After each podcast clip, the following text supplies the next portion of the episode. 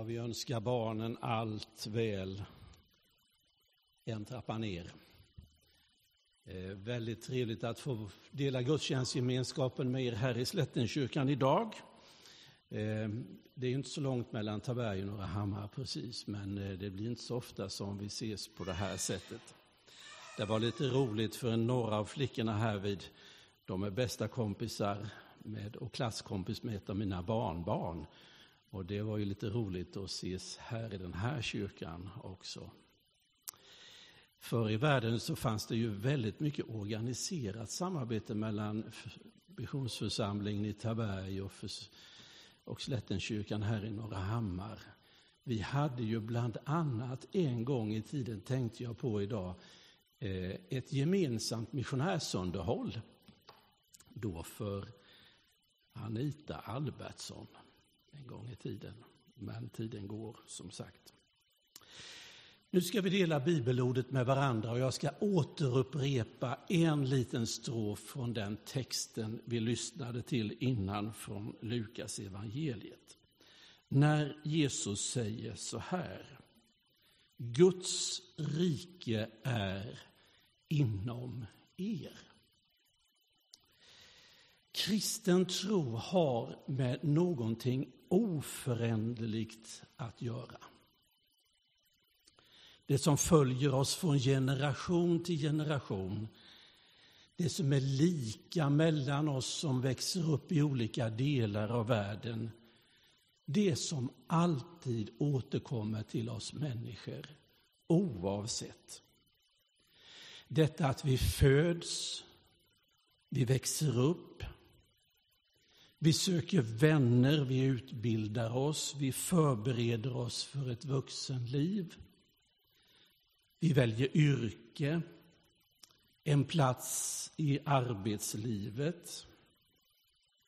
Vi skaffar bostad, bildar familj, vi fostrar barn. Vi söker värna vår egen hälsa så långt det går. Vi försöker bota det som är krämpor och sjukdomar som drabbar oss. Vi vill leva som fria människor och vi vill ha en plats i vårt samhälle. Vi vill säkra ålderns höst i livet och vi vill ha en värdighet i den sista fasen. Vi bär på frågor om lidande och om död. Allt detta är sånt som ständigt återkommer i människornas liv. Oavsett var vi bor och var vi är. Den Gud vi tror på, den som uppenbarar sig i Jesus, som blir en människa som vi och går bredvid oss. Han lever inte i en annan värld. Han delar det här livet med oss. Eh, jag såg på första raden här mobiltelefonerna var uppe och så är det ju idag. Och vi sappar mellan de olika applikationerna. Och det är som vi kan gå in i olika världar eller olika delar av tillvaron och vi kan söka mycket. Den Gud vi tror på är inte en applikation till livet. Inte någon som vi kan plocka fram och sen plocka bort och välja något annat istället. Den Gud vi tror på delar allt det här som vi nyss räknade upp med oss. Och vår tro bygger inte heller på att någon någon gång har fått en uppenbarelse eller en vision om någonting. Urkunden för vår tro är inte en uppslagsbok med frågor och svar. Urkunden är berättelser och hände, om händelser och platser, om möten och samtal. Precis som i den här texten vi har läst idag. När Jesus möter några fariseer för ett samtal om livet och tron. Så här är det med vår tro. Gud är aldrig långt borta. I Jesus blir han en människa. Kristen tro, så som Jesus uppenbarar den i sitt liv, är inte knuten till en särskild plats. Den är inte kopplad till vissa ritualer eller riter eller handlingar. Guds rike är placerat mitt i vårt liv. Här och nu finns det inom oss. Och det är här det får sin mening och sitt uttryck. Om det är så här att människor med, som har det svårt i livet, med fattigdom och misär, om de bär på en längtan efter något bättre och något annat, så är ju inte det så konstigt. Men vi, den västerländska människan, med en levnadsstandard och ett liv som få människor i världshistorien har kunnat och vågat drömma om. Att vi trots det ändå bär på en längtan efter något annat. Vad kan det bero på?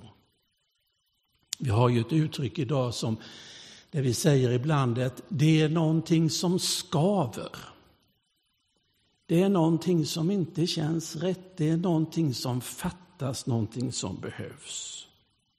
En mening, kanske ett sammanhang, någonting som gör att det känns som att det är som det skulle vara. Det är som om vi bär på spåren efter något annat, en tanke, en annan mening. Det är många som vill fylla det där tomrummet idag. Köper du bara detta? Reser du bara dit? Eller gör du bara det? Då ska du få se. Och tänk vad oerhört mycket av stress och jakt eller jäkt vi ägnar oss åt för att uppnå det som utlovas. Och ändå när vi har fått det där så är det som att det är en hägring som plötsligt bara är borta. Och så måste vi fortsätta stressen efter något annat och något nytt. Det är som att det finns ett tomrum i människan som måste fyllas på något sätt. I Predikarens tredje kapitel i den gamla översättningen, 1917 års översättning, så stod det så här att Gud har lagt evigheten i människans själ.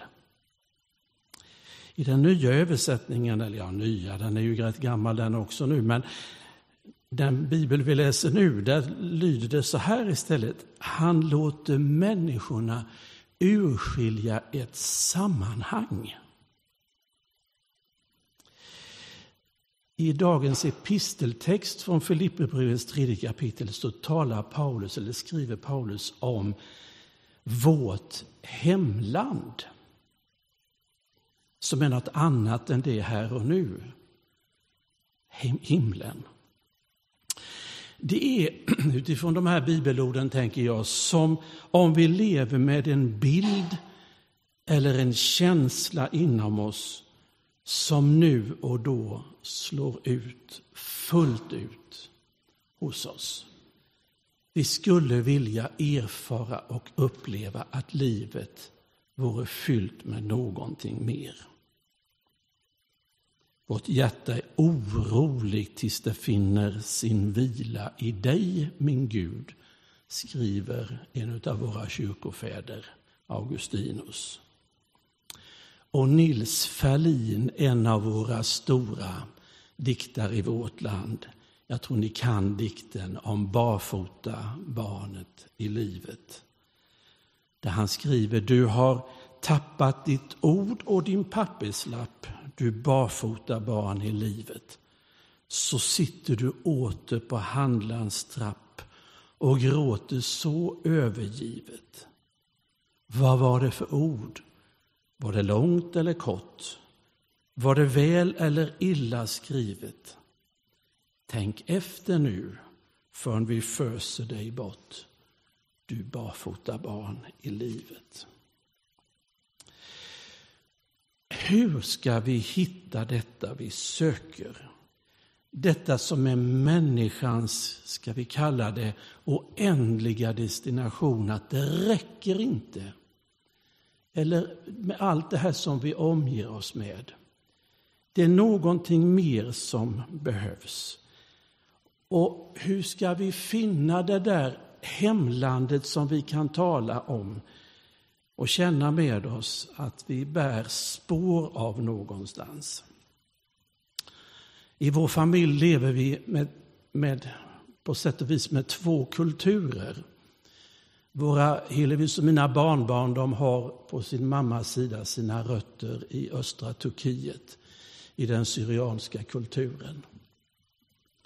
Och eh, vi är med på många fina fester och kalas och mycket annat. Och man talar ett annat språk än det som man gör dagligdags.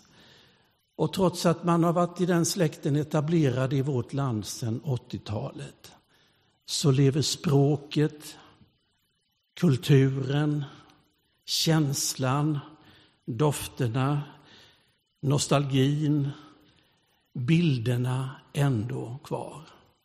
Och trots att man är fullblods svensk så långt ut det bara går så lever man ändå med en hemlandslängtan eh, som manifesteras i festerna och kalasen. Och jag tror att något av det där kan vi nog kanske känna in lite till mans även vi andra när vi är utomlands längre eller kortare perioder. Då man kan dra en suck av lättnad när man får komma hem där allt är känt och välkänt. Och det är som att den där dubbelheten, den bär vi människor med oss på olika sätt.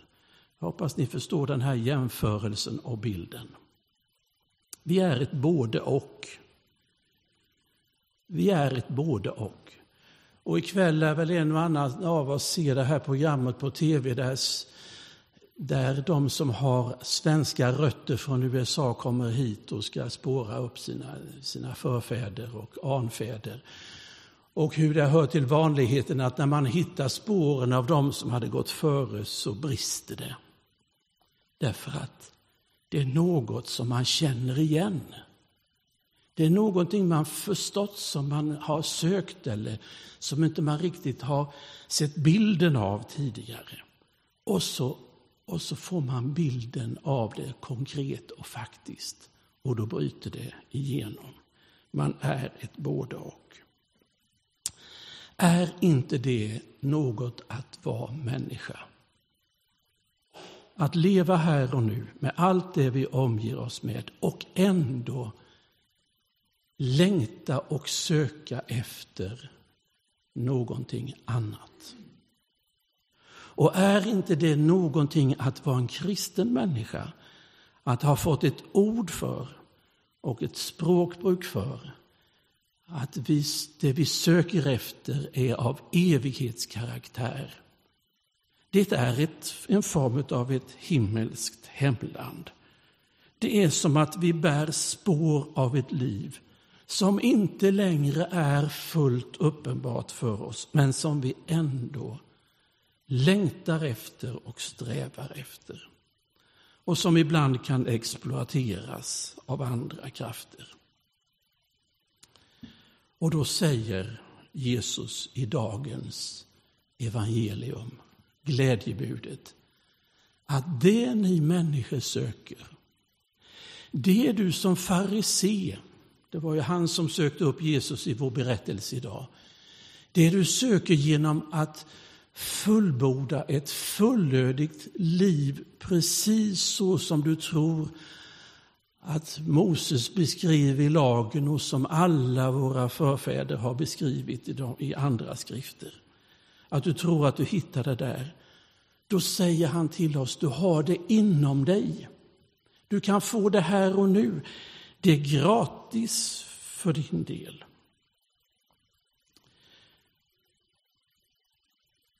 Kristen tro det är att känna en inre tillit. Det är att ha fått erfara en kärna, en upptäckt i livet, en grund som bär oavsett det som råder runt omkring. Det är att i Jesus ha fått se bilden av någonting annat. Det är att i bilden av Jesus ha förstått att livet är och kan vara på ett annat sätt. Det är att ha förstått någonstans att det som han, det han gjorde en gång för dig och mig, det kan vi bara öppna oss för och ta emot. Jag läste en fantastisk liten bok för ett tag sedan som är skriven av Eli Gunder. Han är jude, svensk, eh, han är, har varit bosatt på många håll i världen. Han har skrivit en liten fascinerande bok om, om religionernas möten med varandra och om den här oerhört stora och svåra frågan vi lever med just nu. Hur ska människor av olika kulturer och olika religioner kunna leva sida vid sida? Utan att man krigar och bekrigar varandra. Och är det överhuvudtaget möjligt?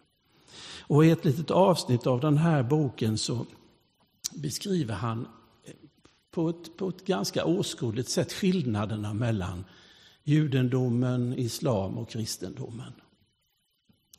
Kristendomen, skriver han, är ju en, en, en, en religion som bygger på en tro. Man tror på något och detta något är en faktisk fysisk person. Man tror på Jesus i sitt hjärta. Och den tron på Jesus den blir så överväldigande för den kristna människan så det vill man berätta om för andra människor. Och så skriver han om att kristendomen är präglad av tron och missionen.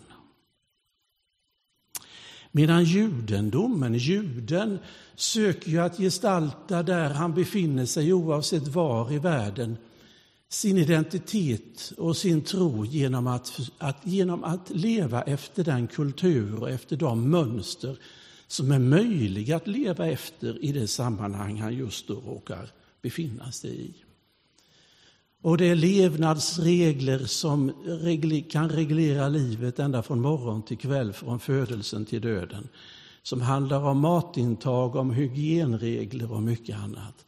Och ett och annat av det här så kan, kan vi tillägna oss genom filmer och litteratur och annat och veta hur, hur viktigt det är för den judiska människan att få upprätthålla, trots diasporan och förföljelsen och förskingringen, ändå någonting av sin judiska identitet.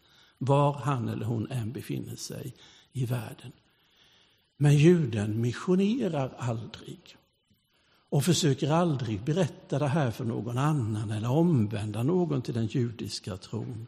Den har man med sig från födseln.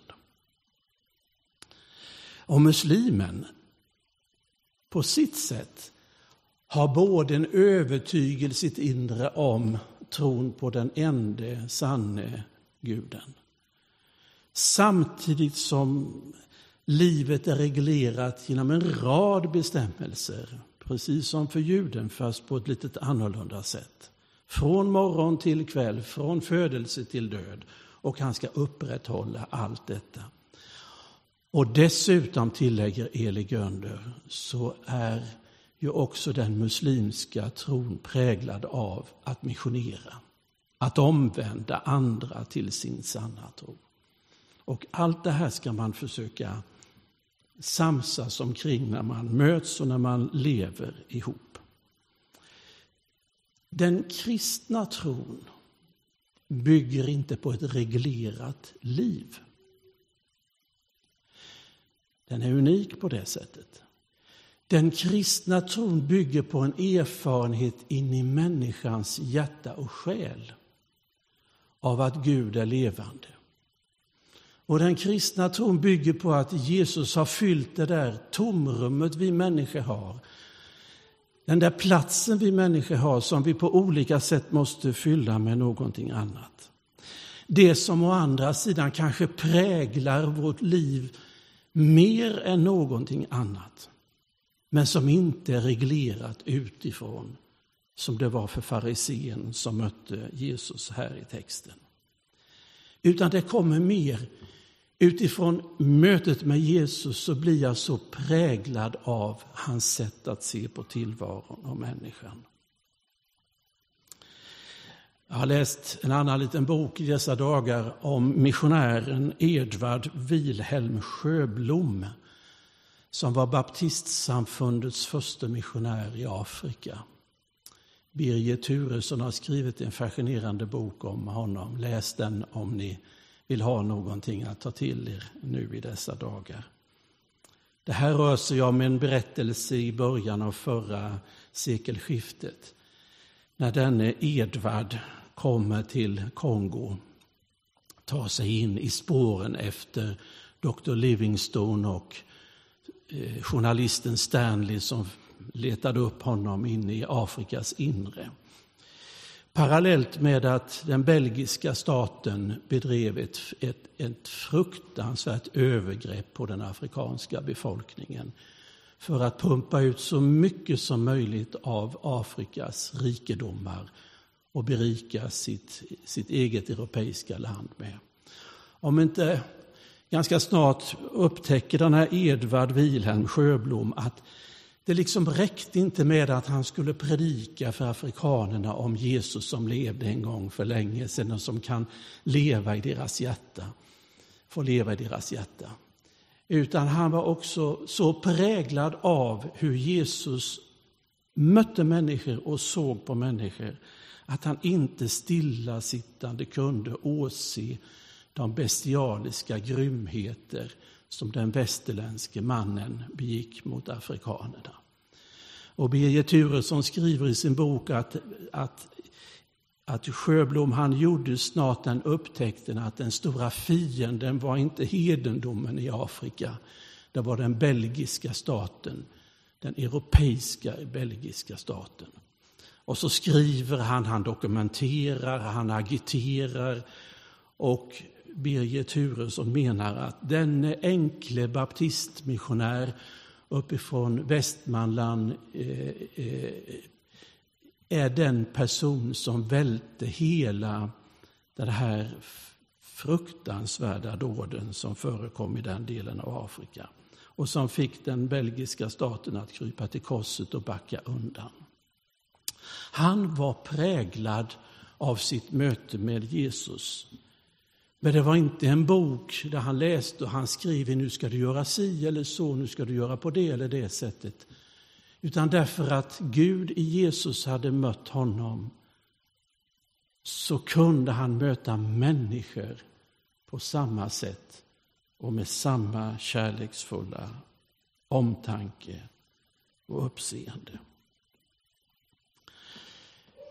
Det är så för vår del vi behöver inte söka oss dit eller dit.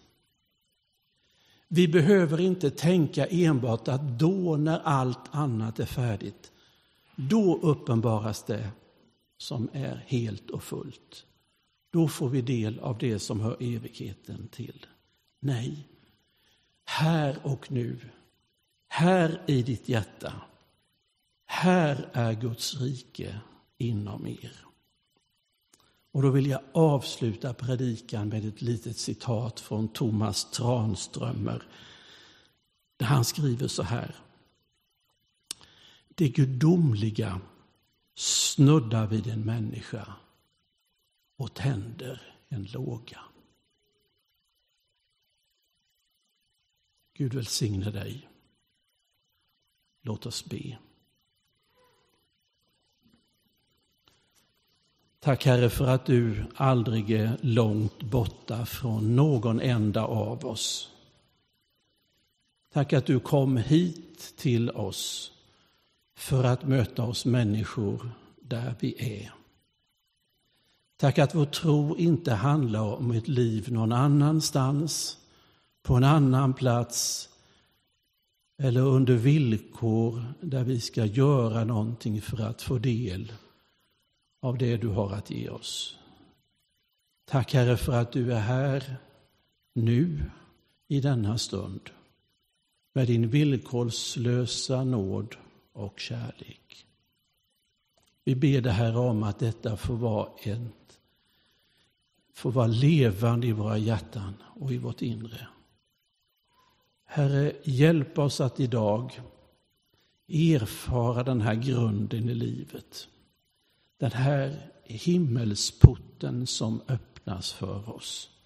Den här grunden vi har att stå på och lita till. Hur än livet gestaltar sig för oss. Herre, välsigna oss du och välsigna församlingen här. Vi ber dig i ditt eget namn. Amen.